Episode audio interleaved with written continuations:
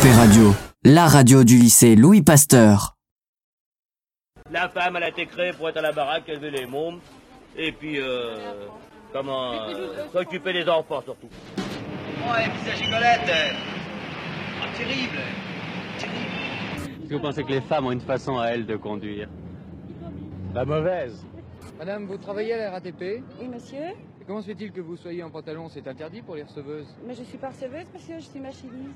Je pense qu'une femme qui, euh, qui a une vie professionnelle chargée euh, n'a pas la possibilité, en dehors de sa vie professionnelle, d'apporter quelque chose à un homme.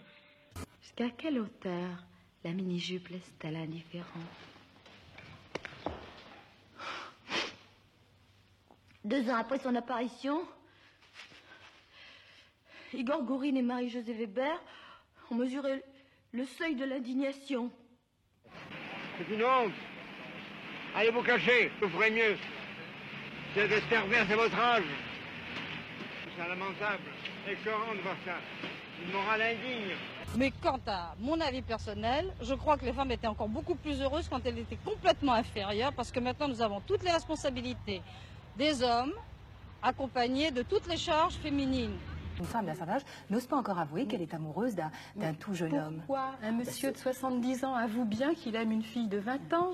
Alors, il y a des gens qui, qui prétendent que, j'ai, euh, que Bruno, euh, sa, maman aurait démissionné et que je la remplacerai, mais je pense Oui. pas qu'il ait eu envie de coucher avec sa mère. Si elles veulent faire du vélo, c'est leur problème, mais c'est pas le mien. On m'a demandé ce que j'en pensais, je l'ai dit, c'est tout. est très très musclé et je pense qu'au niveau d'une femme. Elle est belle à regarder, elle est belle dans l'effort. Vous, vous êtes moche, je suis désolé. Non, non, non, vous allez un peu loin, disons, comme ça. Vous attaquez, vous attaquez directement Janine là. Non, non, j'attaque en général le cyclisme féminin. Je crois que- Je, je regarderai le cyclisme féminin le jour où elles mettront des maillots un peu plus jolis. Elles jouent, elles jouent bien, et en plus elles font la cuisine, c'est idéal. Ah bon, parce qu'elles font la cuisine? Absolument, absolument. euh, c'est les femmes au foyer et les femmes sur le terrain. On sait bien que nous sommes dans un milieu d'hommes, majoritairement, hein, milieu de l'automobile, et que de mettre des jolies filles, ça attire du monde. Madame Faut Dupont. Vous parmi les 21 400 000 Madame Dupont. Qui je suis? Une bonne Française moyenne. Madame Dupont se marie en moyenne à 24 ans. Elle a environ 15% de chances de divorcer au bout de 3 ans. Hélas, 30% de chances d'être trompée au bout de 5 ans. 76% de Madame Dupont apportent au lit le petit déjeuner de leur mari. 35% brossent soigneusement les vêtements de leur mari. Et 40% les brossent à fond, dans les moindres recoins. Peut-être. Mais Madame Dupont consacre au moins 65 heures par mois au nettoyage de son appartement. Mais elle passe 25 heures par an à vernir ses ongles et 26 heures pour les faire sécher.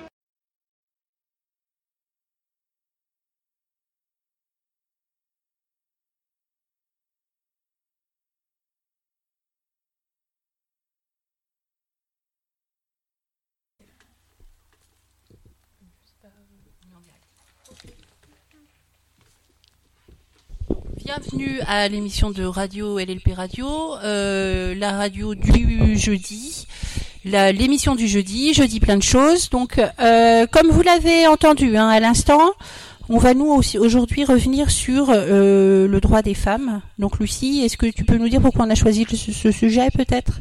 Parce que le 8 mars, c'était donc la journée internationale de la femme, euh, de ce que j'en sais, qui n'est pas une journée officielle en fait. C'est une journée qui a été un peu euh, autoproclamée.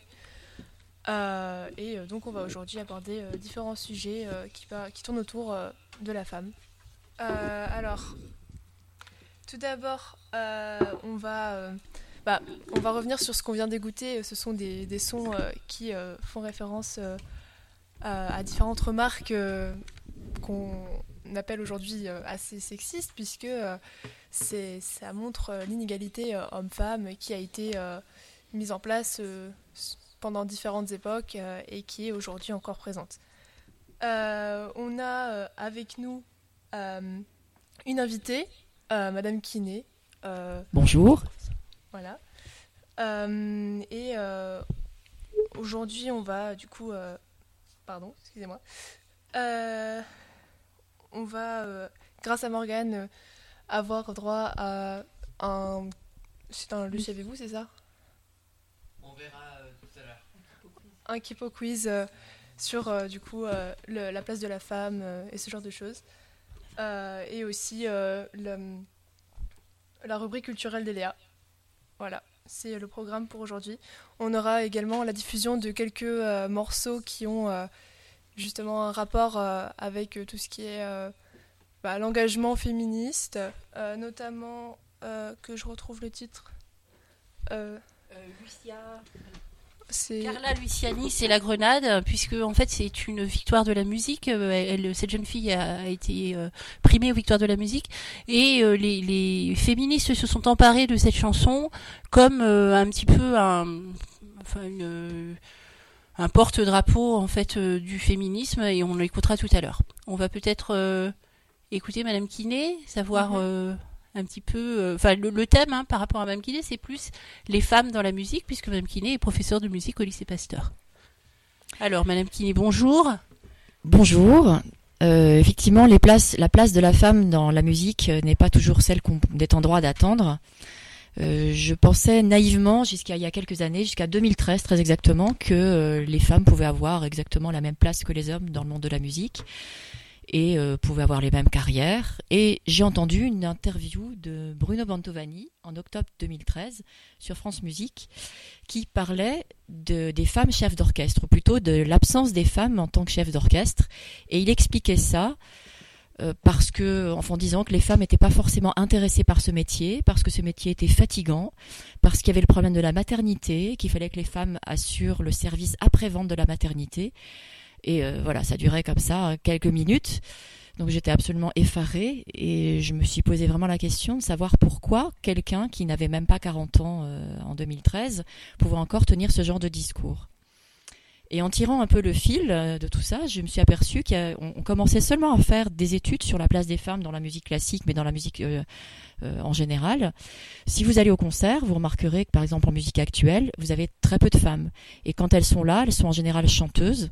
Vous avez quelques groupes de femmes, mais qui sont très très minoritaires, et en général, euh, elles sont traitées avec beaucoup de condescendance. Dans le milieu de la musique classique, euh, on trouve pas mal de femmes euh, dans les, métiers de l'enseignement, notamment pour les petites classes. Et comme pour l'enseignement l'éducation nationale d'ailleurs, plus on monte dans la hiérarchie et plus on monte dans les niveaux, et moins la femme est présente. C'est vrai dans les grandes entreprises aussi, c'est vrai, voilà. Mm. C'est vrai qu'on trouve ça dans, toutes les, dans tous les domaines de la société, hélas, alors que théoriquement, les droits de la femme et de l'homme sont tout à fait égaux. Mais entre les droits et la réalité, on a une certaine distorsion. Par exemple, euh, tout le monde, enfin toutes les femmes ont le droit euh, d'être chef d'orchestre si elles le souhaitent. Or, il n'y en a que 3%. On peut se poser la question pourquoi? Alors un, chef russe a dit justement en octobre 2013 aussi que euh, c'était pas bien d'avoir une femme chef d'orchestre parce que ça distrayait les musiciens. Donc on considère quand même la femme comme un objet sexuel, euh, il faut qu'elle prenne soin d'elle, euh, etc. Et on a des tas de stéréotypes qui sont liés à, la femme musicienne. Alors une femme chef, ça c'est pas très très bien perçu. Même s'il en existe quand même quelques-unes aujourd'hui, la plupart ont créé elles-mêmes leur ensemble. Elles n'ont pas euh, été autorisées à diriger des orchestres de plus grande envergure. Et je, prends pour exemple, euh, c'était en 2002, je crois, euh, les musiciens de l'orchestre de Radio France à Paris ont refusé que Claire Gibault, chef d'orchestre, dirige un opéra, l'opéra euh, de Debussy, Péléas et Mélisandre, au prétexte que c'était une œuvre trop importante pour être dirigée par une femme.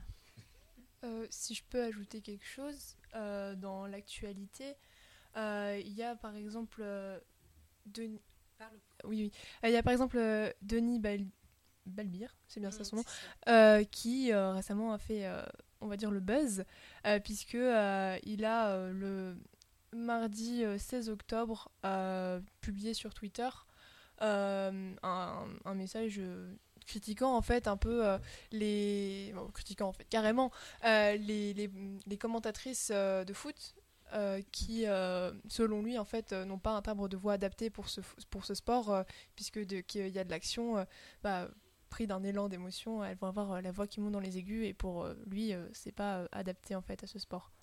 C'est son avis. Voilà Et puis, en fait, le, le c'est vrai que c'est pas seulement le voilà ce, ce genre de, de, de choses, c'est pas seulement dans la musique, hein, c'est aussi Mm. dans le sport, c'est aussi dans les grandes entreprises, c'est aussi, on le répète, euh, les les, grandes écoles voilà, aussi, voilà, partout. les Ouais. femmes ont pas moins de compétences que les hommes, et les, les arguments, euh, ce sont des arguments tels que ils vont, elles vont distraire les hommes, ce sont des arguments fallacieux.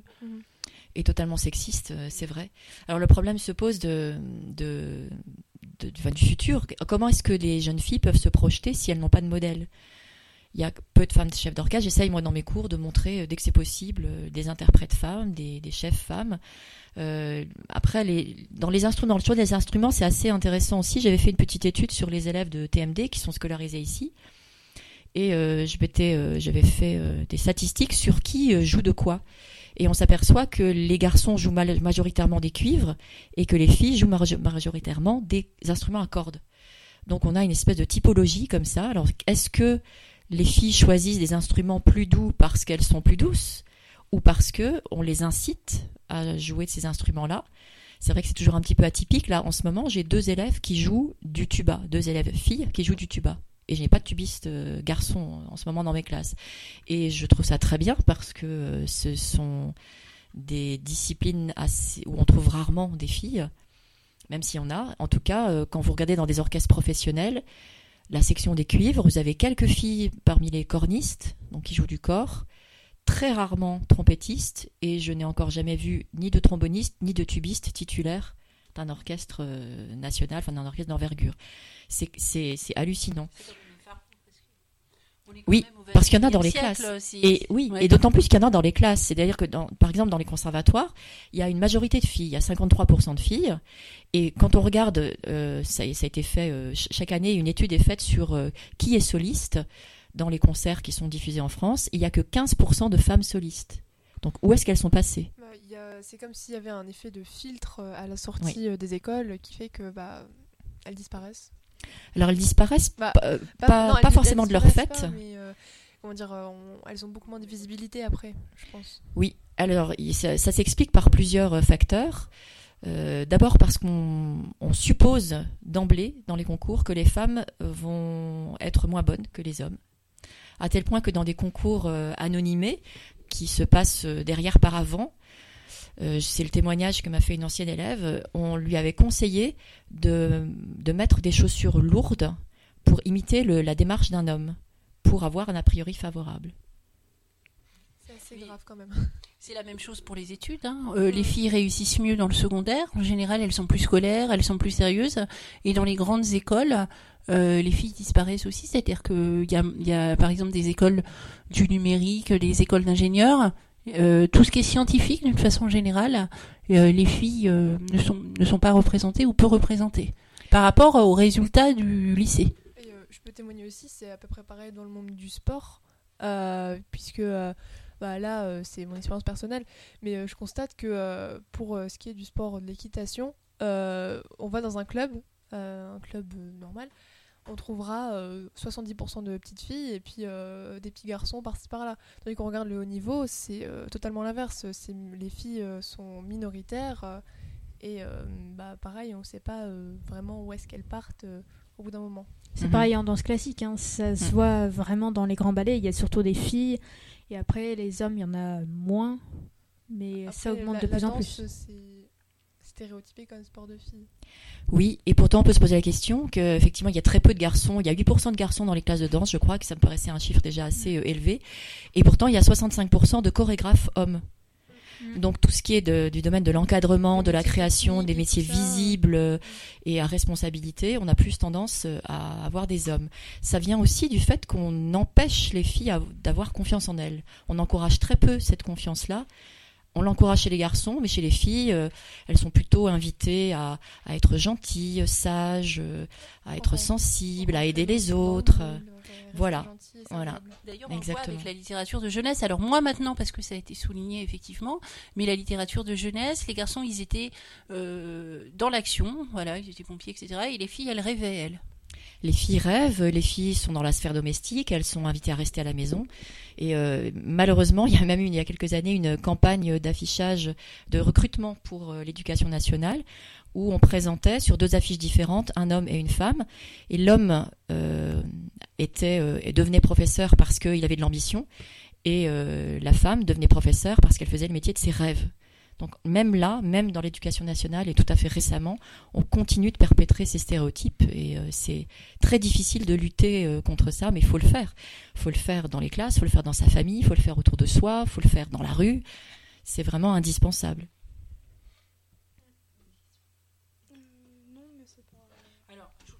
aussi parce qu'on a parlé de la danse hein, sur le sur les choses qui sont genrées parce que euh, moi j'ai la, le, petit-fils d'une copine qui fait de la danse et qui adore ça et qui est euh, c'est le seul c'est le seul petit garçon je crois qu'il a 6 ans. C'est le seul petit garçon euh, qui fait de la danse dans son groupe. Et mm, régulièrement ma copine Elisabeth hein, s'entend dire ah bah tu sais hein, il sera sans doute homo hein comme si il y avait des il y avait des activités qui étaient genrées. Moi, j'ai des copines qui aiment bien le bricolage et qui sont fortes en bricolage. Inversement, euh, j'ai des copains qui ne qui ne savent pas planter un clou.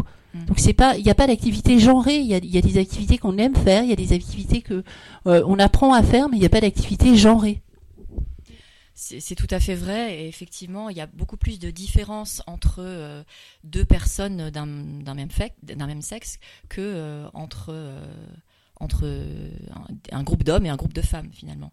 Et le problème, c'est qu'on pousse les gens à faire certaines activités, on les valorise et on dévalorise certaines euh, activités. Par exemple, euh, un assistant maternel, on va le soupçonner peut-être de pédophilie ou je ne sais quoi, alors qu'une assistante maternelle, on ne se pose pas la question. Comme les... Euh, maintenant, ça se voit plus en plus par rapport au métier aussi, mais dans les études de, de sage-femme, quand on voit un homme qui fait des études de sage-femme, aujourd'hui, euh, on va se dire, mais qu'est-ce qu'il fait là? C'est Ça persiste mm. encore, je pense, le cliché de sage-femme, c'est une femme qui fait ce métier. Parce qu'il y a le mot femme, mais on a bien des gynécologues hommes. Mm. D'ailleurs, le métier gynécologue, qui est, je pense, considéré comme plus technique et plus, qui demande plus d'études, c'est un métier, euh, j'ai l'impression, qui est plus masculin. Là, je ne connais pas les statistiques à ce niveau-là, mais c'est vrai que les, filles sont rarement encouragées à faire de la musique. Je vais vous donner encore un exemple. Alors certes, il date du 19e siècle, mais c'est assez parlant. Il s'agit de, la famille Mendelssohn. Le grand-père était philosophe, le papa était banquier, donc une famille très euh, cultivée. Et euh, les deux enfants, Fanny et Félix, euh, ont fait de la musique. Fanny et Félix étaient également doués, tous les deux. Sauf que euh, on a encouragé Félix à continuer à être compositeur, interprète, etc. Et que Fanny, euh, quand elle a atteint euh, l'âge de 15-16 ans, elle était bonne à marier. Et on a dit, mais il n'est pas question que tu sois interprète, il n'est pas question que tu sois musicienne. Donc elle a, elle a été autorisée à composer chez elle, dans la sphère domestique encore, mais certainement pas pour orchestre. elle pouvait faire des mélodies, des pièces pour piano qu'elle pouvait interpréter elle-même. Mais alors qu'on avait encouragé son frère à avoir une vie publique extérieure, de chef d'orchestre également, euh, Fanny, la carrière de Fanny a été stoppée net dès qu'elle était en âge d'être euh, mariée. D'être mariée et pas de se marier. Alors, ça, c'est le 19e siècle, mais la dernière fois, j'ai écouté une, émission sur France Culture il y a à peu près un mois, où, les, en fait, c'était euh, sur la, les auteurs de BD.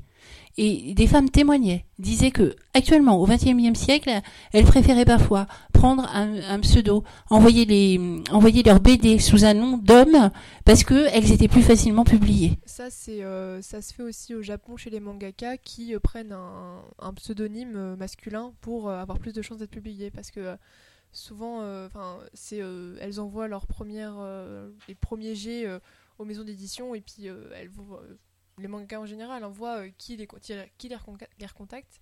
Et euh, ils ont constaté euh, que c'était les hommes qui, étaient, qui avaient le plus de chances d'être recontactés en fait. Donc c'est au niveau mondial, je pense. Donc voilà, la journée des, droits de la femme, c'est pas une journée où les femmes réclament 30% chez Nocibé ou Sephora. Euh, c'est voilà parce que non mais on a beaucoup vu ça.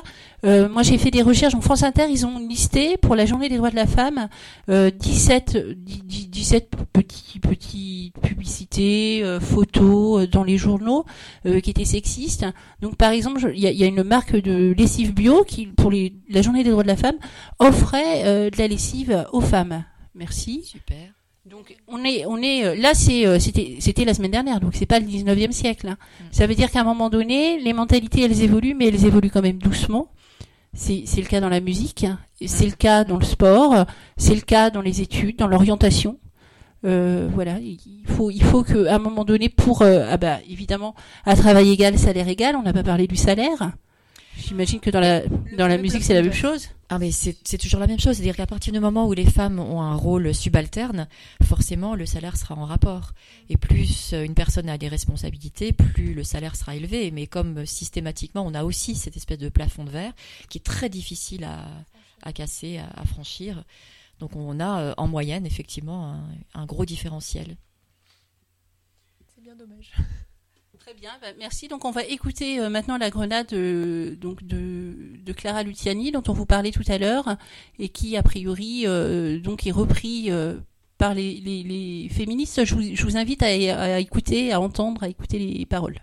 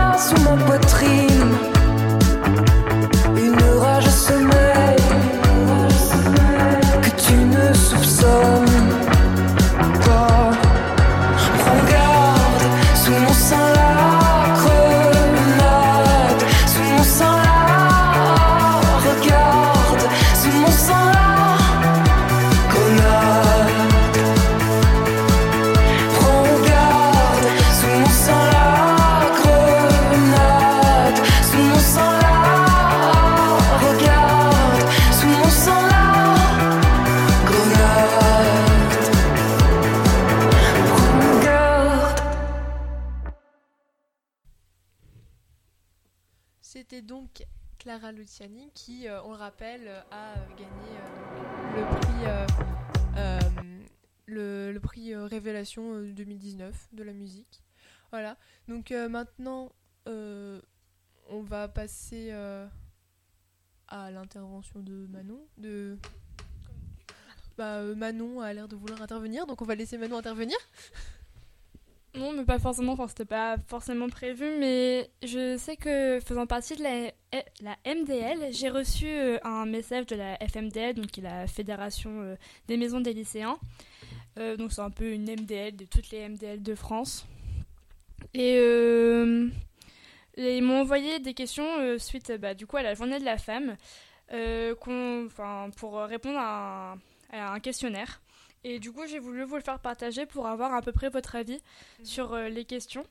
Donc euh, la première, c'est euh, estimez-vous avoir déjà subi ou assisté à des remarques sex- sexistes, des blagues sex- sexistes ou euh, des propos sexuels déplacés euh, ou, bien, ou bien sûr des agressions sexuelles? Oui, non, pas Non. forcément. Je pense que c'est un sujet un peu Oui. sensible. Si, si on ne veut pas aborder le sujet, on n'abordera pas. Mais je pense que pour ce qui est des filles à cette table, puisqu'il n'y a qu'un seul garçon Mm. actuellement, euh, euh, je pense- moi. Je pense qu'on a toutes déjà euh, eu le droit à des remarques euh, sexistes. Pas très plaisant. Pas très plaisantes. Voilà. Bah, ce que je sais, c'est par exemple euh, dans la rue, des fois à Lille, il suffit qu'on soit en été, qu'on ait mis une robe ou un short et que on se fait siffler par des garçons qui sont pas. Mais après, ça peut être tout l'inverse. Ça peut être. euh, je sais pas si ça peut être considéré comme une remarque sexiste, mais euh, c'est euh, justement quand on, on te fait remarquer que tu n'es pas féminine ou quoi que ce soit. Aussi. Ça aussi, c'est sexiste dans un sens parce que ah, tu ne corresponds pas au, au standard. Ouais. mm, J'entendais pas À la norme. Vous avez fait un sondage chez des, des, des jeunes de collégiens et des, même des filles, ou, des filles ou des garçons disaient qu'une fille devait être, elle devait avoir du maquillage, devait être bien habillée, euh, Faire attention à son apparence. voilà, devait faire super attention à son apparence alors que pas forcément. Enfin, tout- toute personne a le droit d'être comme il veut et Les garçons ont le droit d'être coquets. oui aussi bien sûr. Si un garçon a envie de mettre du maquillage ou d'avoir les cheveux longs, c'est, c'est, mais oui, c'est tout à fait à leur honneur. Il y a d'ailleurs euh, pas longtemps, il y a eu un cas, je crois, dans un euh, collège où un garçon, lycée, c'était un un lycée, un garçon s'était qui, maquillé. euh, qui euh, s'est fait euh, comment dire euh, attraper par euh, les, les- la Ouais. direction euh, qui lui ont dit mais on a eu euh, une maman euh, d'une un ou une collégienne euh, d'à côté euh, qui a été choquée par votre apparence euh, parce qu'en fait ce garçon se maquille euh, et euh, puis euh, il a été on lui a demandé justement de de- d'être plus ouais non non non juste d'être plus léger plus discret dans ce qu'il dans ce qu'il portait et euh, bah, euh, en protestation il y a ses amis ses camarades qui euh, s'en sont tous mis à porter du maquillage parce que euh, bah, apparemment ça a choqué euh, Mhm. les autres euh, et puis voilà. Antoine Decaune, cet été, euh, c'est pareil, il faisait très chaud et on avait interdit dans une rédaction, je ne sais plus laquelle, de venir, aux garçons de venir en short, donc il est venu en robe. voilà donc ce genre ce genre de protestation on encourage Pareil, bah, par exemple, pour juste revenir dessus, euh, pour il y a un garçon qui a été sélectionné pour représenter la France à l'Eurovision, euh, qui s'appelle Bilal Hassani, qui pareil euh, porte des attributs féminins, donc il a les cheveux longs, il peut très bien s'habiller, bah pareil en robe, se ou- maquille. il se maquille, et euh, il disait qu'il avait eu euh, beaucoup de retours euh, positifs par rapport à des stars, des chanteurs, et dont euh, André Manoukian, je crois, qui lui avait dit que c'est bien parce qu'il assumait euh, son identité de transgenre. Et il avait répondu à ça en disant qu'il n'était pas transgenre, qu'il se sentait homme, mais qu'il avait, droit, il avait tout à fait le droit de porter des attributs féminins. Et que c'était pas forcément réservé aux femmes. Que, par exemple, bah, quand on voyait euh, à l'époque de Louis XIV, où c'était les rois ou les hommes qui se maquillaient, qui avaient des cheveux longs. Donc, euh, porter des talonnettes On va parler d'attributs dits féminins plutôt que d'attributs féminins. Bon, ceci dit, euh, Bilal Hassani se fait régulièrement insulter euh, sur euh, les réseaux sociaux. hein. Oui, oui. donc euh, on a le droit de ne pas aimer sa musique euh, mais ça n'a rien à voir euh, avec euh, la personne qu'il est C'est ça. Euh, J'ai une deuxième question qui est euh, de manière globale.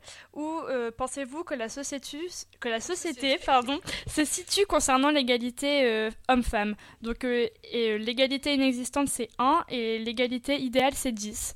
Donc à peu près une échelle. euh, ce que vous pensez Moi, je dirais que ça dépend où on est dans le monde. hein. Ouais, ça dépend où on est dans le monde. On Je pense pas. que dans la Mm. société euh, française, on doit être. euh, euh, j'ai j'oscille entre 4 et 5. Enfin, ouais, J'aurais pour dit moi, ça aussi. euh, c'est beau- beaucoup de blabla et pas beaucoup d'action. C'est ça. fait. Donc, euh. Ils ont déjà fait quelque chose, mais il y a encore tellement de, de- de choses à apporter, de, lois. en fait. C'est ça. Il Il y, a, quand même eu des choses euh, qui ont évolué. Hein. J'entendais, euh, parce que cette semaine, il y a eu beaucoup d'émissions sur euh, euh, les ondes de France Inter, France Culture, etc. Très intéressantes justement sur les droits des femmes. Et il y a un livre notamment qui est sorti euh, qui s'appelle Triste grossesse et où, qui, qui raconte le meurtre d'un d'un bébé. euh, d'une femme qui enfin c'est pas c'est pas un meurtre elle, elle s'en est pas occupée parce que c'était son quatrième enfant elle avait 20 ans.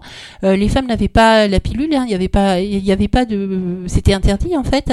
Et donc les, les, les familles se retrouvaient avec euh, des enfants qu'ils n'avaient pas désirés. Et en fait elle a laissé mourir euh, le couple a laissé mourir l'enfant.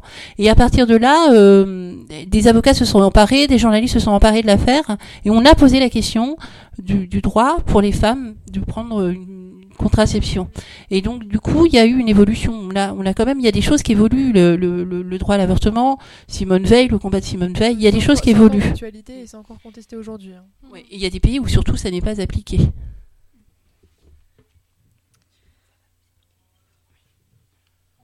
Du coup, euh, Euh, c'est bon. genre- Ouais, voilà. Euh, maintenant, on va peut-être passer du coup euh, au Kipo Quiz de Morgan. Alors euh, bonjour, oui, donc justement, euh, bah, le Kipo Quiz. Euh, Ah, vous avez un jingle. Ah bah oui. Oh Non Peut-être. Mystère. Ah, mince. Ok, au cas où vous me coupez. hein. Euh, donc euh, bah là, plutôt que poser des questions, comme d'habitude, euh, c'est- c'est- je fais plus un mode le saviez-vous parce que bah, je trouvais que les questions elles étaient un peu trop simples et donc euh, la question c'était forcément bah, en- en- pour la femme quoi parce que bah c'est justement c'était le thème. Et donc euh, bah est-ce que vous saviez déjà que bah, le premier programmeur de l'histoire était une femme? Oui. Vous saviez? Oui. Ah, j'ai fait, j'ai, j'ai fait un, un dossier euh, sur euh, 16 femmes qui avaient inventé les, les premières choses. Donc, euh, Pas du tout non plus. Et donc c'est un... J'ai entendu cette semaine que, justement, dans les années 80, les femmes étaient plus nombreuses que les hommes dans le numérique et que ça s'est inversé après quand euh, les métiers du numérique ont commencé à être euh, à bien payés, etc. Bah là c'est plutôt bah, dès le 19e siècle parce que hum, c'est la bah, c'est Ada Lovelace qui a travaillé sur la machine analytique et donc euh, elle est considérée comme le précurseur des ordinateurs et elle a écrit de manière formelle les instructions pour effectuer des calculs. Donc euh, c'est vraiment la toute première programmeuse. par exemple, il y a une femme qui a inventé la première vidéosurveillance Hmm. Je savais pas ça. en Amérique. Euh, sinon, bah, sans Valentina Terekiova, Ça, c'est euh, c'est quoi? C'est italien? Russe Russe, non euh, c'est une.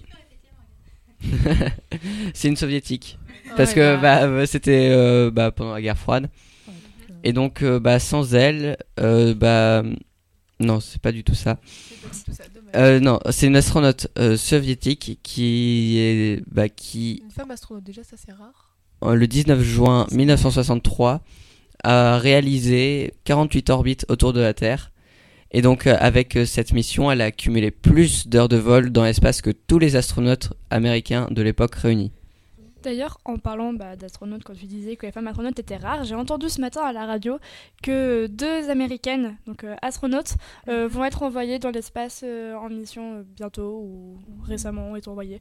J'ai pas vraiment fait gaffe que j'étais encore en train de dormir, mais j'ai- fait gaffe. En tout cas, c'était deux femmes américaines qui. vont bientôt partir dans l'espace. C'est ça. C'est comme euh, les femmes qui, euh, dans l'armée, deviennent de plus, sont de plus en plus euh, dans les sous-marins. Parce qu'avant, si euh, dans un sous-marin c'est petit, et s'il y avait quelques femmes avec beaucoup d'hommes, ça, ça chauffait un peu. Alors, euh, donc, euh, troisième euh, fun fact, on va dire. Euh, donc, euh, sans Margaret euh, Hamilton, eh ben, Neil, Neil Armstrong n'aurait pas pu marcher sur la Lune. Parce que elle a établi un code et un logiciel. euh, donc, euh, c'est elle qui a développé le concept, le concept de gestion logicielle de priorité. Et donc, euh, grâce à ça, eh ben, cette innovation a joué un rôle crucial dans, durant la mission Apollo 11, celle qui a permis à Neil Armstrong de marcher sur la Lune. Il y a eu un film sur trois femmes, dont euh, Hamilton Les calculettes, en fait, on les appelait les calculettes. Ah c'est bon les figures de l'ombre. Oui. Au départ, les femmes, elles calculaient, mais elles n'avaient pas le droit. Et, et ils, ils ont, ils ont rencontré une difficulté qu'ils ne savaient pas résoudre. Et elle, elle avait trouvé le calcul. Et donc, elle a eu du mal à Eh se ben. faire entendre. Et oui. C'est c'est tout à fait vrai. D'accord. Bon bah voilà. Euh, maintenant, on va peut-être passer à. écouter une petite musique. Euh, ouais, euh, c'est quel morceau qu'on est censé écouter? Georgia Smith. Georgia Smith, voilà. on vous laisse euh, avec elle.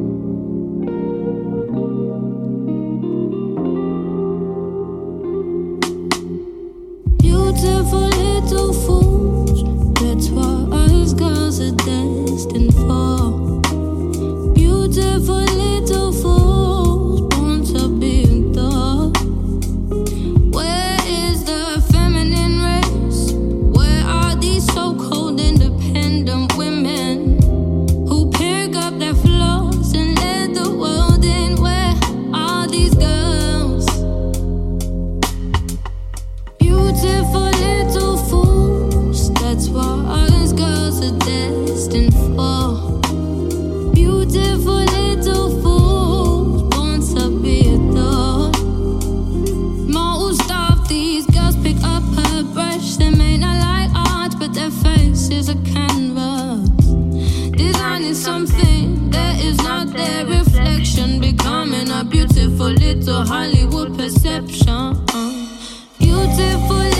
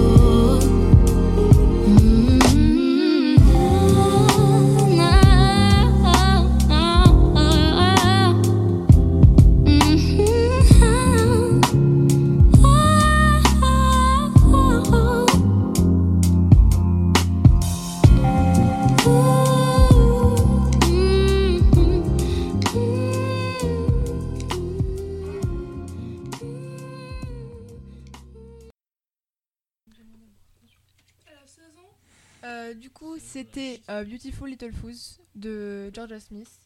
Euh, chanson. euh, Excusez-moi, je, lis quelque chose.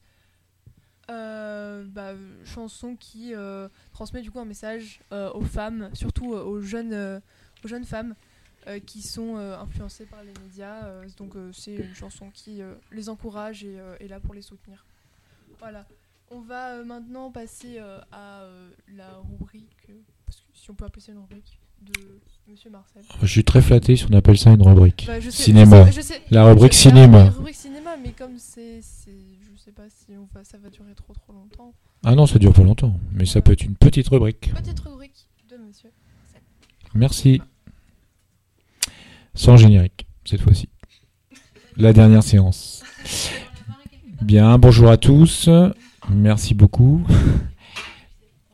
Alors voilà, euh, quand Madame Petit m'a demandé de pondre quelque chose, si je peux m'exprimer ainsi, sur euh, le cinéma et les femmes et les droits des femmes, J'ai pensé à trois choses. Je voulais parler d'une réalisatrice, je voulais parler d'un film et je voulais parler d'un théoricien et d'une théoricienne du cinéma.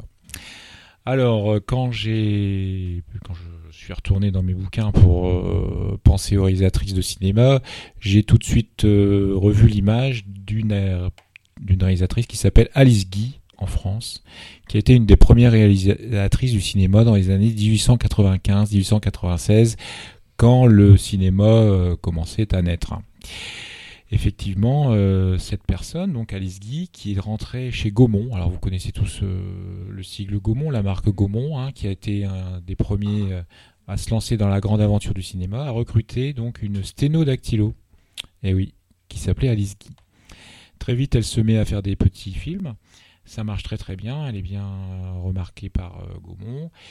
Et elle devient quasiment directrice artistique. Et elle va recruter quelqu'un qui s'appelle Louis Feuillade. Louis Feuillade qui est quelque chose de- d'énorme dans le monde du cinéma. hein. Vous savez, vous avez peut-être en mémoire euh, le, le Fantomas, la série Fantomas. Voilà, c'est lui qui a mis en scène, hein, qui a adapté ce roman de Alain et Souvestre, Fantomas, au cinéma, et qui a fait énormément énormément de choses.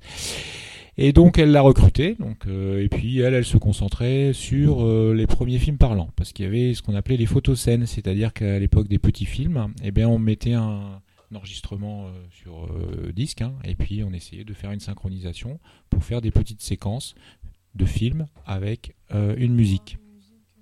Voilà, donc euh, cette dame, bah, elle a une carrière euh, fulgurante, et puis un jour elle se marie. Et là, j'ai envie de dire, les ennuis commencent. Parce que son mari, qui s'appelait Louis Blachet, qui travaille aussi dans le monde du cinéma, décide d'aller aux États-Unis pour, je crois que dans la continuité de, l'entreprise Gaumont, faire une filiale. Et puis finalement, Louis Blachet, donc son mari et elle, décident de faire une société de cinéma, de production euh, aux États-Unis. Et puis, euh, ça marche pas très bien. Donc ça commence à être un peu difficile. Et puis en plus, Louis Blachet, il tombe amoureux d'une star du cinéma américain et il la quitte. Et donc elle, elle est un petit peu embêtée. Alors, elle est pas coincée parce qu'elle revient en France, mais malheureusement, sa carrière est finie. Alors elle, elle arrive à s'en sortir un petit peu, mais bon, vous voyez, Louis Feuillade a pris sa place, donc euh, elle a un petit peu euh, foiré sa carrière. Néanmoins, elle reste euh, un personnage incontournable dont on a peu parlé, euh, mais qu'on commence à, mettre en évidence. hein. Donc, ces films sont sortis, ils ont été réédités. Donc, ceux qui sont intéressés par ces premiers films peuvent venir me voir. Je les ai. Je pourrais faire des projections collectives. Voilà. Donc, c'était l'idée, bon, avec un petit peu de deuxième degré, parce que on voit comment une réalisatrice qui est vraiment une des pionnières du cinéma, euh, pour des raisons matrimoniales, euh, voit un petit peu sa carrière se terminer. Voilà, c'est terminé parce que les élèves en cours de- de- d'histoire géo, et donc si, moi je peux, je peux rester deux minutes, mais après je suis en histoire géo avec Madame Moisson, avec les premiers réseaux qui font une émission sur le, la Première Guerre mondiale, en direct aussi. D'accord. Donc voilà, Bon, si bah, tu on- peux, non mais tu peux juste donner le titre de ton livre, de ton film. Alors, je vais te donner le titre de mon livre, de mon film. C'est Le ciel est à vous euh, de Jean Grémillon de 1943, qui là euh, raconte une belle histoire puisque c'est une euh, femme qui va se livrer à sa passion de l'aviation et qui va être aidée par son mari. Et elle va remporter un concours grâce justement à son mari qui cette fois-ci accepte le second rôle.